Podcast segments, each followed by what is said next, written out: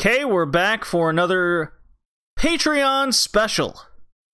Patreon special. I like the name of that. I like the sound of that. Yeah, Red Leaf Retrocast Patreon special. If you're joining us two weeks later on the Big Egg Joshi podcast, welcome as well. Yeah, welcome, welcome, welcome to my podcast. Enjoy the rest of the content. Of course, and you can sign up for this exclusive Patreon special content, 2010's Joshi, at the Red Leaf cast for the low, low price of $1.50. There you go. If you want even more special content, there's a $5 tier where you can get, well, what can we get? Your JD Star stuff, Kay? JD Star stuff should be up before the end of the month. Yo, know, my Starcade stuff, among other things. So, today we are doing the Neo 10th anniversary in Kawasaki. More Neo is on this podcast and also a selection of ice ribbon matches, all that take place in the month of March of 2010. I well, I mean, Ice Ribbon and Neo were the two talks of the town at the time, so Well, I mean, sense. come on. There was Oz Academy doing their thing. Sendai, I think, existed. no, didn't exist. They were doing nothing. Oz Yeah. existed. They were also not doing anything just yet. Wave hasn't cracked the the code quite yet, but they're getting there. Uh, Boy, are- Yeah. So, what is the state of Ice Ribbon at this current juncture in time, Mister K? Uh, so I believe at this point it's much of trying to figure out who's going to be like the next star. I think they'd already established Mikasa, so it's trying to. I mean, it seems to have tried to establish a second person. Uh, that person we will find out was attempted at Miyako Matsumoto. Well, was it or was she part of the grander plan? But I see your point. I think I think a lot of it was Emmy trying things because she couldn't be on top the entire time, obviously, and I think she had already got Tsukasa there and just wanted to find another person because you can't have a promotion around just two people. The promotion was like what a what, thought. four years four years in at this point, and still hadn't produced too many big stars. So And last we left off over in Neo, N E O for those wondering, the promotion that dies by the end of this year in 2010. Uh, dr- still drawing well for big shows. They have a champion that was set to retire on our previous show, uh, previous two shows that we did, and uh, they are heading down a very dark path because Kana and Nanae Takahashi are having, well, issues between each other. Alright, so um I think when we had watched this, we were confused on what was going on because there seemed to have been this talk show thing with Kana on it. And then we see a press conference with Emmy and um Nanai, and Nanai's crying. And it so I did some digging. Oh, Um I found I very like little digging. but I found very, very little, but I found enough to sort of maybe piece things together. So what had happened was at this point, Emmy was the Tokyo Sports Wrestler of the Year, right? right. So it was big okay. making making the rounds, right? Um, Nanai was supposed to wrestle her. It wasn't going to be anything on the line, but it was going to be a big Neo main event sort of match. But because the stuff with Kana had happened, the shoot stuff, right, that was filmed, and they tried to work it into an angle. Right. But as a result, Emmy decided to not have the match with Nanai and instead had the match with Kana instead as an apology to Kana for Nanai's behavior. Well, there that you go. stuff that stuff was what was presented in the front as the story as sort of Nanai turning on Kana, but it very much was probably the actuality of what had happened. Instead of it being tur- viewed as Nanai turning on Kana, it was Nanai acting out of turn and being kind of shitty towards Kana and shooting on her in front of cameras, which was a big no-no at the time. So that was probably a bit what was going on right. a punch for Nanai who had to sit back and, and watch. Watch her spot get taken by the person that uh, well, she didn't act tor- pro- professional towards. So this I, this rumor and this conjecture that one Nanae Takahashi has a, a uh, temper, so to say, is by all context of what we're seeing is very much true. Right, and it and so most of what we would find out about Nanai would be sort of hearsay, rumor stuff. But this is the first like confirmation stuff that we see in front of the camera. Right.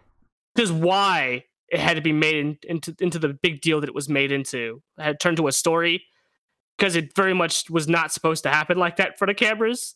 So Nanai kind of fucked up there. There you go. Her punishment play out, sort of. So I actually was shot a DM by a fan that listened uh, to the Big Egg Joshi podcast. Ooh. Uh, they sent me the DM, which I thought was strange. Nonetheless, they wanted to at least have some compare for comparison's sake of, and I kind of wanted to do this anyways, so it kind of worked out. What in the world of Western women's wrestling was happening during this dark time? So I did very little research, but I did watch uh, at least a bit of the WWE, and I definitely watched a bit of the TNA of the 2010s. It did drop Ooh. out eventually completely. Nonetheless, I do remember this particular time. Over in the WWE, Kay, Right. Michelle McCool and Mickie James were in the middle of a feud. God, I think I remember some of this. Mickie James was the current women's champion, and this feud was coming off the heels of the now notorious Piggy James storyline in late 2009. Oh, Which- I remember this. Yes. This feud is still ongoing. In March 2010, uh, Mickie James won the title back, and then uh, February 23rd, 2010, Michelle McCool, with a heel Vickie Guerrero referee, wins the title back. Oh God, I remember this. Oh no. Yes. Bad. Still filled with four minute matches, barely wrestling, uh, and the rest is history. So that's context number one. Bear in mind that they are 20, 15 to 20 years removed from having AJW stars in their very own ring. Right. Funny how that works. So yeah, gone are the days of the Medusas slash Alundra Blazes of the world. In is making fun of women's weight and being old. And boobies. Lots of boobies. Lots That's of lots lots of dem titties, very important. important. Dem uh, titties. Dem titties. Speaking of dem titties, on over to TNA for another perspective. Now, what you did there. I was one uh, growing up, or at least in this time when I uh, was much older. I was a, a a TNA fan of sorts, as much as one could be, I suppose. And the women actually did wrestle. However, it was horrible. so at least they tried, right? Right, they put on more than four minutes. I remember hearing as such and watching as Ah, such. but we are now in the 2009 plus era. Okay. Tara, the former Victoria, is women's champion, and she is just coming out of the uh, Beautiful People storyline with Angelina Love and company. Again, not good wrestling. But in March, February and March 2010, they uh, pivoted to a wrestler known as Daffney. Now, Kay, we haven't Yes, we haven't gotten to this point yet. But Daffney is an ex WCW wrestler from 1999 who was the girlfriend of one David Flair. Oh no. yes. Uh, I believe, if memory serves, she was a crazy girlfriend. Uh, she ended up managing uh, horrible, horrible gimmicks in WCW. I believe Russo was involved, of course, in some way or another. Of course he was. To her credit, she did spend a lot of the times on a lot of times on the indies, but she was very much usually uh, positioned with terrible gimmicks and terrible booking to go along with it. So I just had a fever dream flashback of only one thing I remember this Daffney chick for. The one thing. Okay. Wasn't there like a feast or fire briefcase kind of thing with the women? Where like Tara won her spider back, somebody won the belt, It's and then funny she had to, like, you mentioned that. show. We are in the she had to- heart of the spider storyline with Tara. And didn't Daffney have to like do like a strip show that she like didn't do? Like, Correct. acted or How something? do you remember all this, un- Kay? I wish I could forget, and I didn't remember because I I don't know where I saw that. I think I had watched the show and sat down for Impact at one point.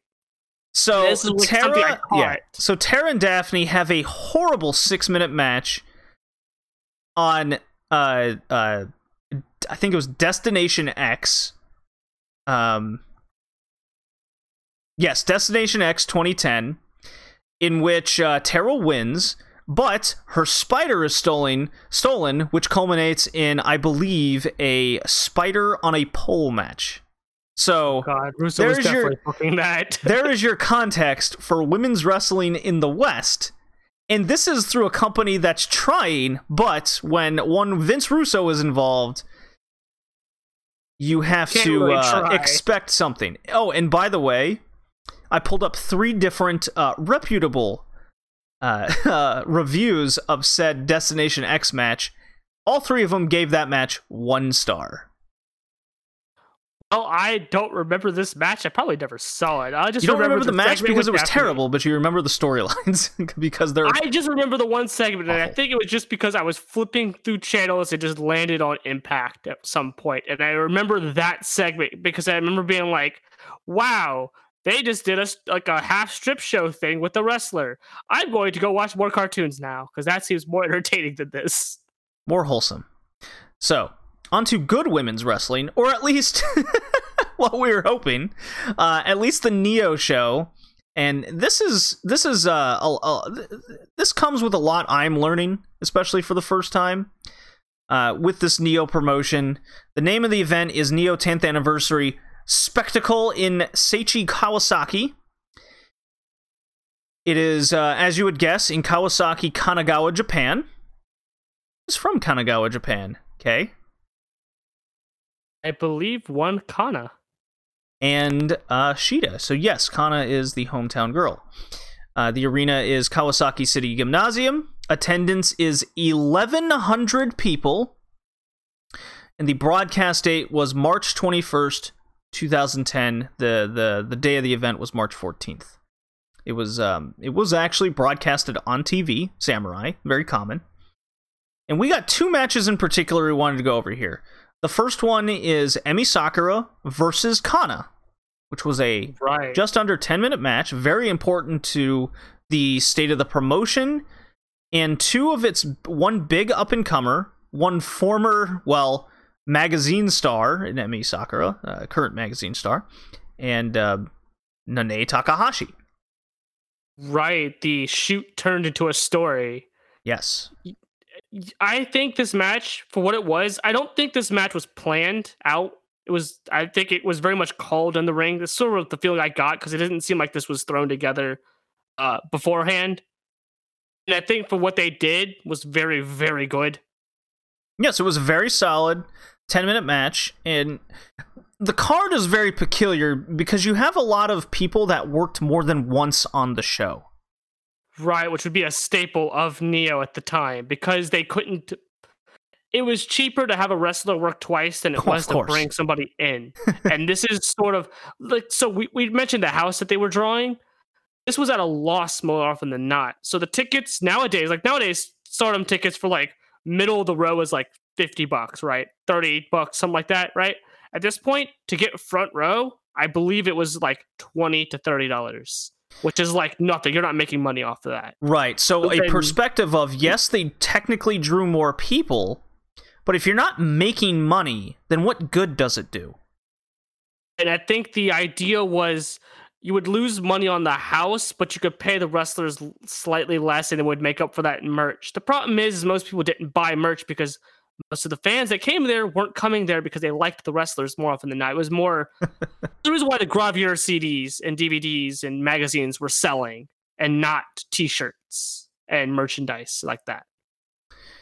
Yeah, so you can kind of tell as we continue on. You know, Neo. You watch these shows and they feel big time, and just because something has the visual appeal in context of the time as being big time, it doesn't mean it's actually being successful or doing any long term good. And as we continue on this journey, and Neo, of course, plummets. they do, and it becomes very noticeable midway through. Uh, we we can see why the industry kind of turned the way it did, and some wrestlers move on to other avenues.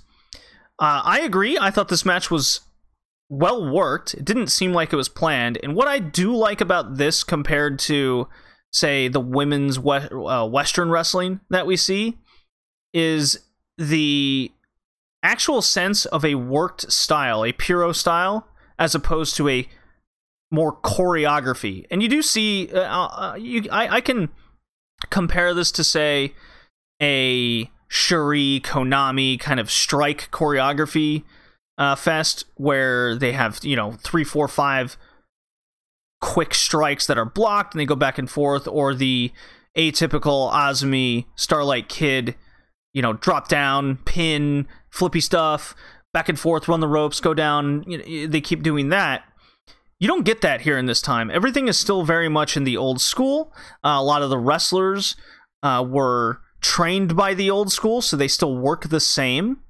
And uh, as we get through a lot of retirements and kind of the uh, the the mid card, if you will, leaving the industry, they you get new trainers and new styles as a uh, uh out of it all, which that's going to be the most interesting to me as we as we move forward because we'll we're going to go from these two matches we're discussing here from Neo to what we see in the ice ribbon matches. right. Well, I think so. A very interesting thing to point out, and you mentioned that a lot of them were trained by the old school. I think the reason why the scene takes a change, or I think a big reason why the wrestling style especially takes a bit of a change, and uh, why we see it the way it is now, is because of promotions like, as we'll get to much later, Stardom and Ice Ribbon being more insular trained as opposed to the wider train. Whereas like Neo didn't have a dedicated trainer; they would just bring people to train. Right. And that would be the same thing for other companies. Because um, Kyoko Inoue wasn't training people. I mean, she was credited for some of it at this point, but like, there's a reason why they don't have rookies in Neo. If you notice, there's no rookies there, and the right. rookies that they do end up having leave quickly. they Couldn't that was part of why they died. They couldn't keep fresh talent coming through. And so they would rely on the older talent, which eventually gets more pricey as those people become bigger names. Then Takahashi becomes pricey over time. So you right. stop booking her. So Emi Sakura does beat Kana in the end. Uh, I I think the correct decision of the time at this current uh, current juncture. I am. I did notice in this match, Emi Sakura ha- is very much bandaged up all over her back, and you know they make a joke uh, even to this day and Gatoh Move her promotion that she has a bad back. Uh, you can definitely see why. I mean we see her doing 450s onto tables dives. Uh, she's taking brutal brutal bumps on a very clear very hard ring to be also she used to do death matches. So you know your back tends to take a bit of a beating when you do a lot of dumb death match stuff. Why you gotta phrase it like that kay? Who says they're dumb I say they're well, I tough. Mean, sure, but I'm pretty sure Emi wouldn't say that now. or Emmy and her back has to take time off usually when she works too much. Yeah. Uh, and then for those wondering, Kana at this point in time, uh, just like how we last saw her, she still has the uh, kick fo- kick focused gimmick with the high ponytail. Looks very much like a well, a pretty young up and coming Japanese wrestler uh, with a very standard appeal to her. Right, for all of you that want a more visual comparison to a modern wrestler, she looks like Shida. Oh, that is a good one. she that was very much the style at the time. If you were a shoot kicker, that was sort of the style that you kind of went with. We would see that evolve quickly over time, going through 2010 especially. Um, but that was sort of her shtick for a while there when she came back from her hiatus. So we also, uh, I don't know if we've gotten there, but we also get to see the beginnings of a of Triple Tail. That does happen. Yes. Yeah, because also on the show there was another cut Io Shirai Mio Shirai match. Uh, Kana uh, does form a team with them of sorts since she is no longer part of the Passion Red faction or group, Right. if you will. And even during this match, at one point the camera cuts to one Nanae Takahashi kind of crying in, in the in the walkway in a corner, looking at the match. yeah, punish, deny. you will look at this match and think about what you've done. Oh, I bet you she was told to go out there and look at it. It Oh, seems like a very Japanese discipline thing. Like you look at the spot that she was taken from you and don't do this again. the weird part is, is I imagine it wasn't punishment for her actions. It was punishment because she was caught, right, not because of what she did, which is worse. right. So, on to the main event. We have Yoshiko Tamura, the champion of Neo slash NWA Women's Pacific title, uh, two titles that would be in conjunction with each other uh, during time with Neo. She's taking on one Meiko Satomura. Perhaps you have heard of her. Perhaps you may have heard of her. She's uh, I hear she's a trainer in. WWE. that's uh, that's one way to put it. She also forces kids to work on farms instead of wrestle. She Uh, yes. has her own promotion. I believe it's called Sendai. I believe it is called Sendai in Sendai. Who knew? Who knew? So yes, Meiko Satomura, the the ex the ex uh, uh, Gaia star, loosely quoted. Loo- Um, loosely, very loosely. Chigusa's prize pupil, I guess. Nonetheless, her look hasn't changed since 2010 at all. She is still very is much the same wrestler, the same style, same finishing move, same everything. And this is this is more, 11 years later at this point in time. So Yoshiko Tamura, when we saw the last Neo show on the December 31st show, that was supposed to be her retirement match. And shocker, a Joshi wrestler, a wrestler, didn't actually retire in 2009. Um, Shocking. I was not able to find the story on why she didn't retire, but I think we can use context clues as like, hey, we still need you. You're a big star, uh, and judging from the way the crowd reacts, how she comes out, her her baddest bitch in the room attire, I could make an argument with the presentation and everything here. Yoshiko Tamura was one of the bigger stars of 2010. Definitely in Neo. Um, if, if we notice that the show we watched, Kyoko Inoue, you know, the founder of Neo, I don't believe was even anywhere on the card. Remember us seeing her anywhere. If she was, she was very much lower down. And I think a lot of that had to do with Kyoko. So she did take time off for her uh, sort of pregnancy miscarriage thing that was going on. Right. Um, when she came back, she was usually just ringside.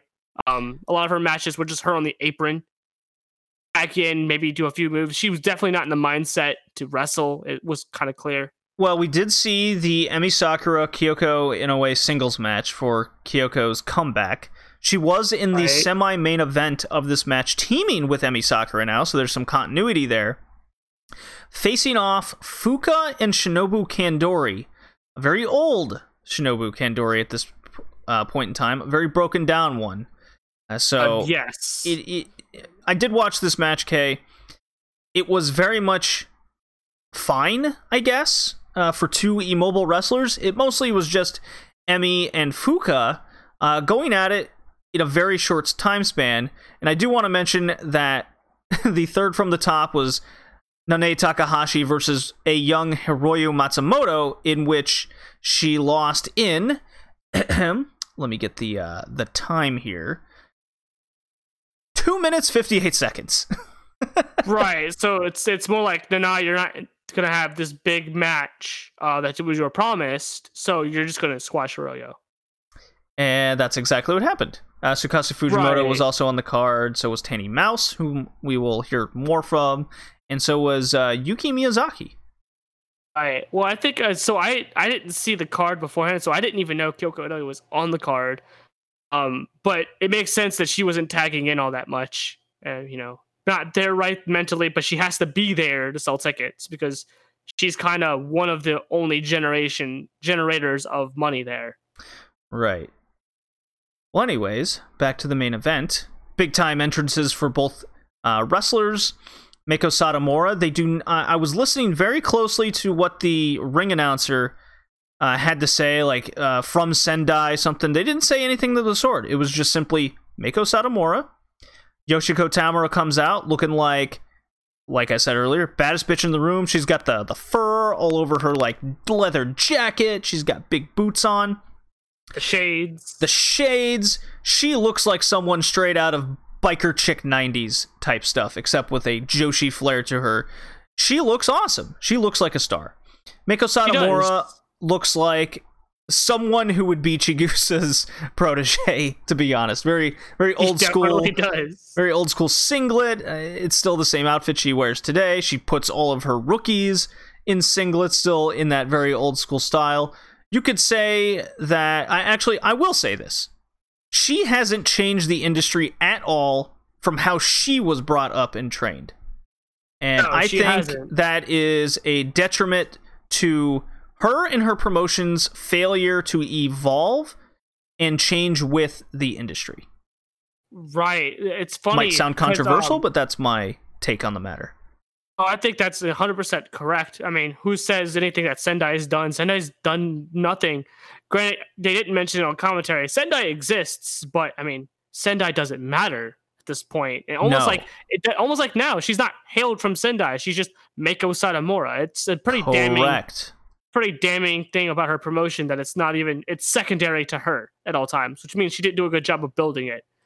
Um, I will go one step further, and as much as I love Chigusa Nagayo, as much as I think she's done a lot for her for the industry during her time, as a promoter, she's done zero to change anything. Gaia was great, but Gaia didn't do anything other than maybe hasten AJW's death to an extent. Um, that's it. She's I mean, even in Marvelous now, what's Marvelous doing? They're not making waves. They're not changing anything. They have good matches in their vacuum. Sure, they have good matches in their vacuum, but they're the same six matches you'll see over and over again. It's why I Correct. had a hard time watching them for a while there. Yeah, you see the same thing over and over again, and every once in a while, a wrestler or two will have a match of sort outside the promotion, and uh, you know it's like the annual Takumi match in Stardom. It always happens.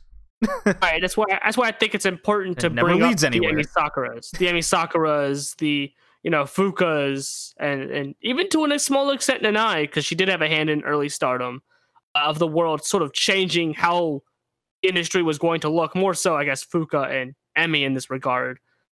But that's important, and it would go on to also show in Tsukasa later as well. If those people didn't, even Kana, I think I've said Kana's pretty important because if she didn't protect Mio and Io, especially Io and her immense talent, should have been buried by the scene because oh no, you're too talented. We can't have you usurping us. Was definitely a mindset back then.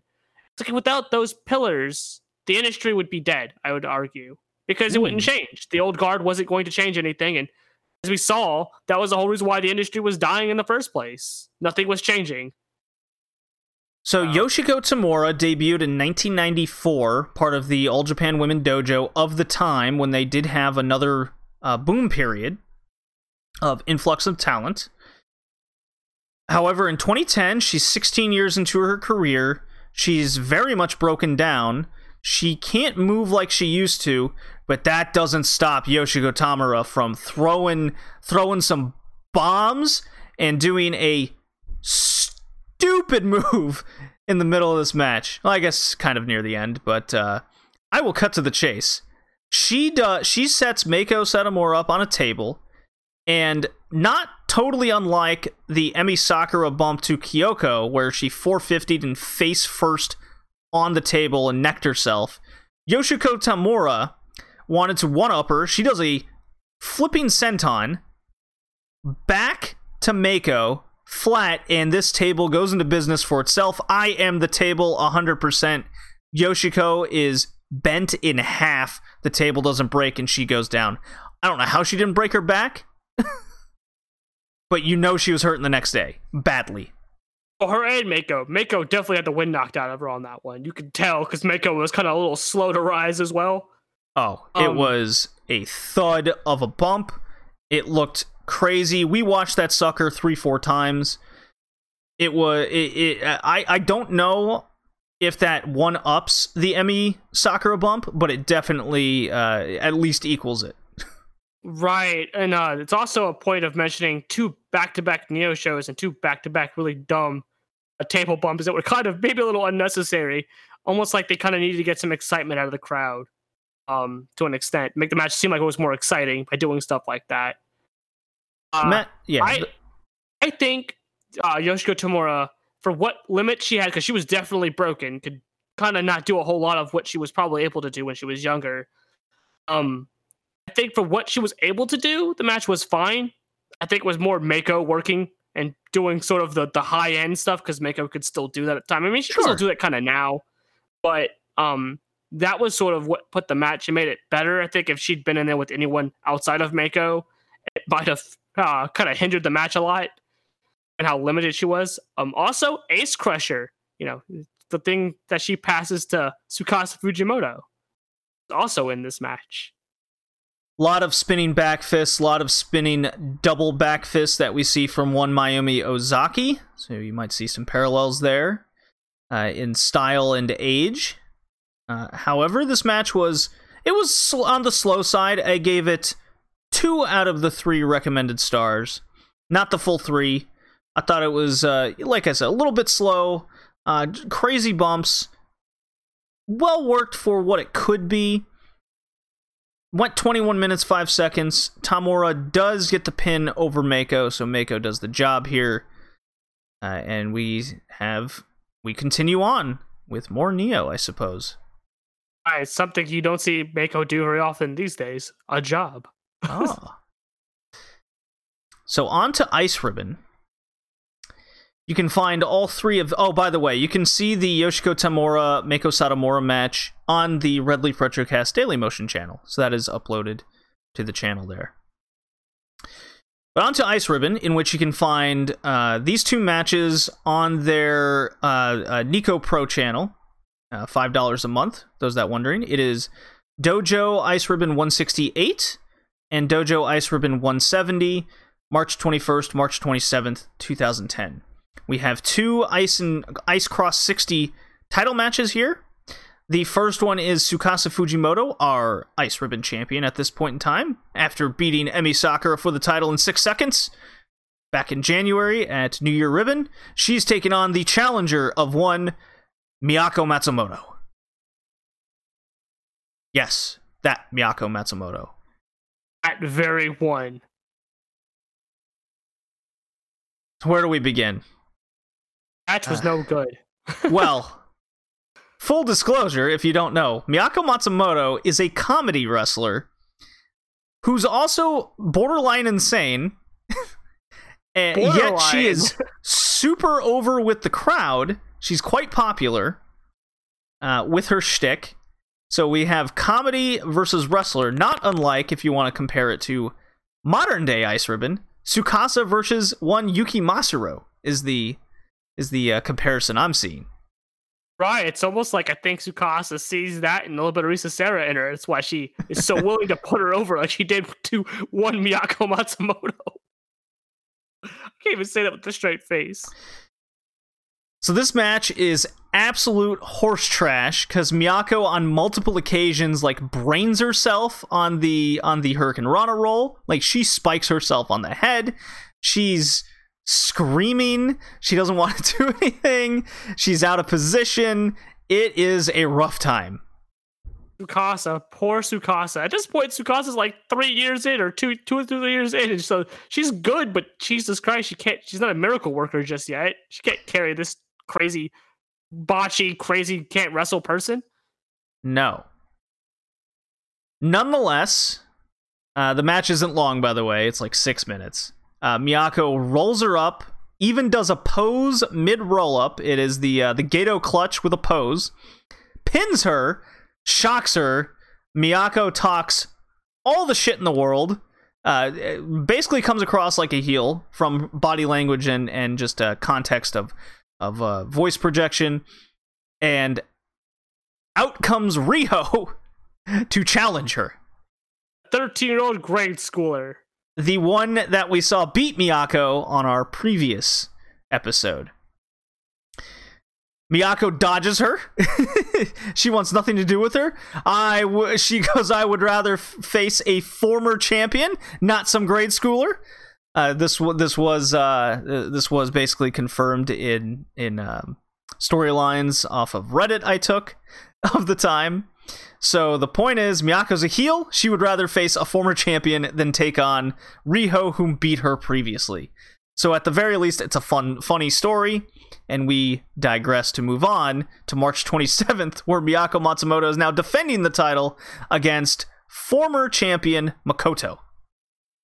This was also shocking a bad match. This was, I think, a little better because Makoto is much more basic oriented and wasn't ambitious in trying to do anything Miyako couldn't do, but still Miyako's I don't know what it is about Miyako Matsumoto, but she has the worst positioning on everything, at least at this point in time. Right, and we would watch her 2018 title win, and it doesn't get much better. I mean, it's kind of better, but it's not. I think her positioning gets better. Like she knows her shtick, she knows what she wants to do, she knows what gets over. What she, like she knows her character. Like eight years later, right, right, right. But she still is at a place for a few things. Poor Kurumi had to like move herself at times. Miyako Matsumoto is very much a character, not a wrestler. Yeah, she does the the ballet, the screaming.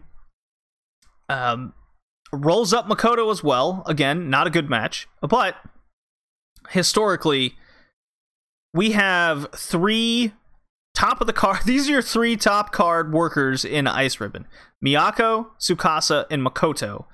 Of course, Emi Sakura is there, but we can't forget about the challenger who comes out, Riho, 13 years old.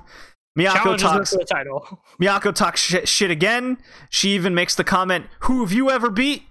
And Riho goes, "You, Miyako Matsumoto." The crowd corpses, even Tsukasa in the corner corpses, and laughs. Everybody's having a good time. It is the full "Be Happy with with Pro Wrestling" moniker that they uh, they come to be known by. So we are on a crash course for Miyako versus Riho. Miyako cannot dodge her. The match is made. Right. It's it's again, it's very funny looking at this point in time because it was very much experimentation to find the star. I think like Tsukasa was definitely the settled star. Like that was the one I think Emi was assured was a star. Her and Riho. Right. Um, so I think Makoto is someone that we'll probably see later on. See kind of fail into the background as I think she probably saw that Makoto wasn't going to be where she wanted her to be. It, we will see that later, but it's very much a well miyako is popular. Let's see if we can get something to work here. They're still kind of four years in figuring their stuff out. Joshi promotions tend to take four to five years to even start getting themselves figured out as we're seeing are you telling me it takes promotions more than a year to find their feet with what they want to do with it? I'm saying that joshi hmm. promotions or any wrestling promotion takes time. I mean look at SEAdLINNNG five years in and they're just now starting to figure themselves out. Ah what an interesting fact you bring here so that is the state of Ice Ribbon. Miyako Matsumoto takes takes the title off of uh, uh, the prized pupil, I guess you could say, or the prized ace or ace in set. She beats a former champion, all in a ploy, at least what we're seeing, to get Riho over the deadly 13 year old. Will it work? I guess we'll find out. And our last match March 28th, 2010, Fuka versus Nanae Takahashi at Fuka's retirement match and Korakuen Hall. The show was called Fuka Matsuri 13. That is from March 28th. You can also find this match on Red Leaf Retrocast Daily Motion page. And this is one that easily would make the spreadsheet, K. It's an easy three star recommendation. Fuka, this is really my I went back and watched a few of her late 2000s matches. I didn't go too far back. I watched the one from the Neo show uh, where she was in the tag match. I watched this one. I watched a couple more. Fuka was a hell of a wrestler. Right. So she was one of the few people to come out of JD Star that actually was able to make a name for themselves on the scene because they were good. It was her, oh, uh, Ohada, and Yumi Oka were the three that kind of. I've heard of these three wrestlers, of yes. Ah, one of them still wrestling. Yeah. Um, but it was very much those three that were kind of the big JD Star. Like these are the ones that came out after it collapsed and died. Obviously, they became much bigger stars outside of it. But um, Nanae, this is Fuka's retirement match, um, and she's wrestling Nanae. Now, Nanae was very high on Fuka. Nanae and Fuka were kind of close. I think is sort of the words that I've seen be tossed around. So. Uh, it's no shocker that when Rossy and Nanae were cooking up the Stardom promotion, Fuka was came in as trainer, and Nanae was the one to retire her, to get her to be the trainer. So, based on uh, what your podcast has said over uh, JD Star, go listen to that episode. This was a very marsh, hmm, martial arts oriented training promotion, but it was also focused on getting, at least my interpretation is, not the typical wrestler look. They wanted more of an, well, I'll be blunt, an idol look to it all. Yes. Um. As for the martial arts training, it depends on who was back there training at the time. Fuka got lucky. Her and Ohada and Oka got the good trainers. Um. But very much JD Star's premise was in the 2000s. I gotta specify because the 90s when Jaguar Yokota was running it, uh, it was very much your typical 90s Joshi promotion.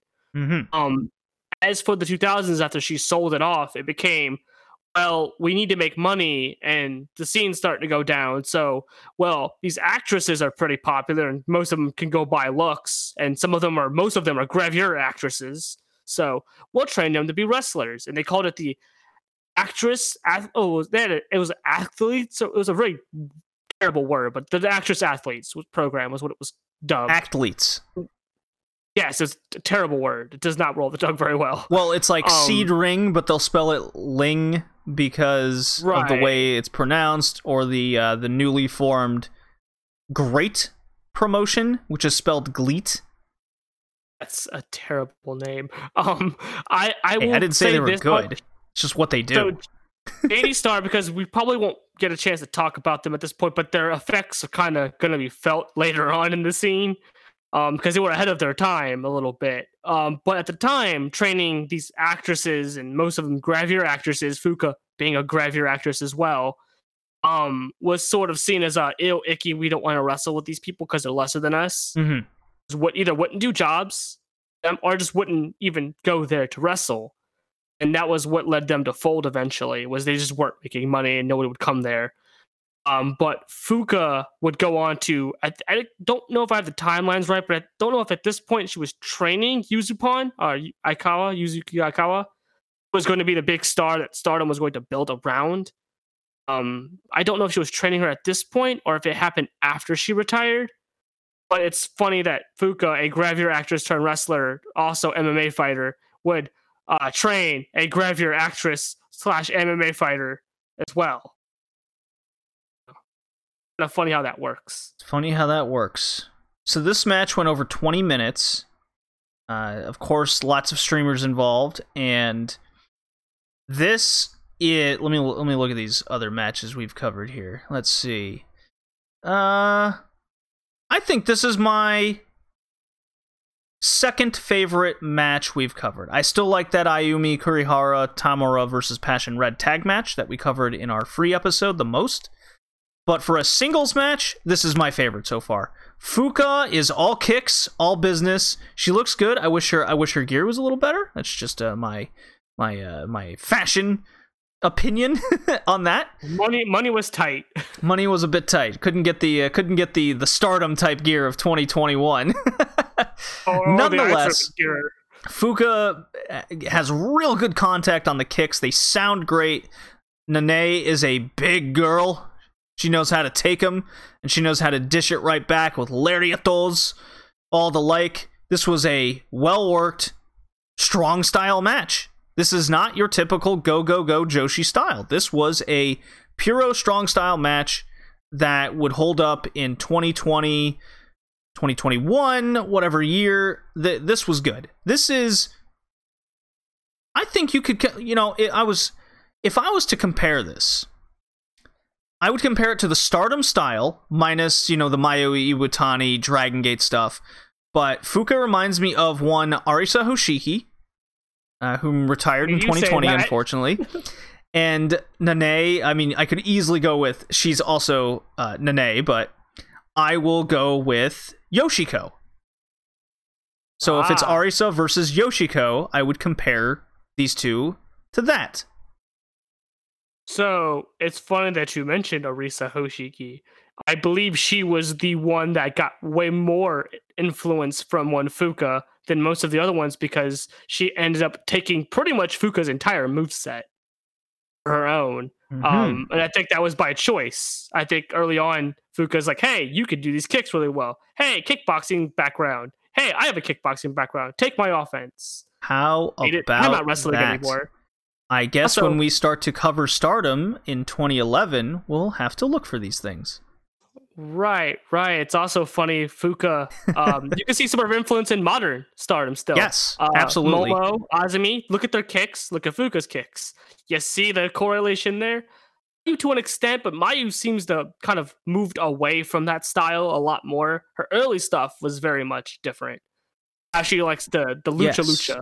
Io Shirai is very kick heavy, at least with uh, a presentation to it. Right. It's almost like her and Konami were also trained by Kana, who Hmm. likes kicks and submissions. There you go.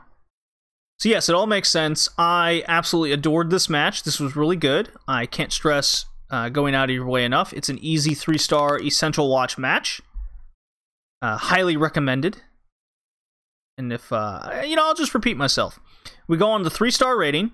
Uh, no star is just not worth, not worth. Uh, uh, it's not a good match, right? Uh, uh, one star is worth a watch. Two stars recommended. Three star highly recommended. That is our scale on the Red Leaf Retrocast. That's what we're we're doing for this, and we're gonna bring it to the regular little uh, uh, bi-weekly show that we do. Right, right. I still do my own five stars because I want to be different. Well, I mean, you're Um, just you just want to be Meltzer. I mean, you can just admit it. It's fine. I mean, I listen, listen. uh, I aim high. I aim high for my dreams. Um, I also think this was a very important match historically, um, going forward. So I think that would also, I think, would also give me three stars as well. the near falls in this match were done quite well. Uh, whether it was the roll ups, uh, Nene hitting the lariatos at the end, it really reminded me of some old school New Japan that we watch on the regular podcast. Uh, the good stuff, not the boring stuff. Right, gotta differentiate the two. there is a different there is a difference and i i think the dynamic between the striker fuka which when you look at her you think "Wha- what are you crazy uh and and the bigger nene worked quite well uh, you can tell that Nene had a respect for her. She wanted to give her a good, a good going out party, and this is this is way better than those retirement matches that we see on the AJW Classics that we cover on the Red Leaf Retrocast. Yeah, those almost seem like they don't really try to put their all in it because they know it's their last match. Um, this was different, and I, I it's funny you say Fuka. Look at her; looks scrawny, but she'll kick everyone's ass. She did MMA. I don't remember her record, but I know she did a pretty good. She had a pretty good record MMA. So you know, you look at her, look scrawny, but she'll probably break your head. So I can't, you know, it's it's a shame. It seemed like she retired very early, but she, you know, she had a, a different, she had a different path to take, which we'll talk about when we get to Stardom eventually in time. Uh, her influence over much of the roster there, and how she influenced uh, a different style uh, going forward into the 2010s. So Fuka is definitely a name to remember. Uh, the more we talk about her. Right. Well, these 2010s covering it's it's very interesting because we're at a very interesting crossroad year. The scene transitioning from what it was to what it would become. So we're like coming right out of the dark period. We're still in it, but we're just starting to get towards the light more, which is I think a very interesting thing of looking at it because we see Fuka and she becomes important, and I becomes more important.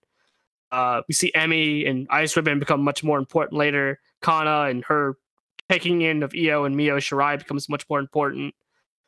So it's very interesting. We see all of this sort of start coming together at the beginning, at least.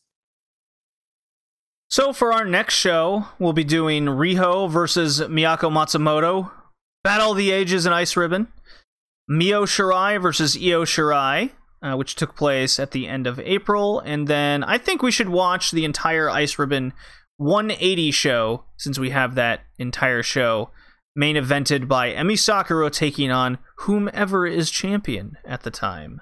Hmm, little, little Ah, cliffhanger there. Mystery. Yes.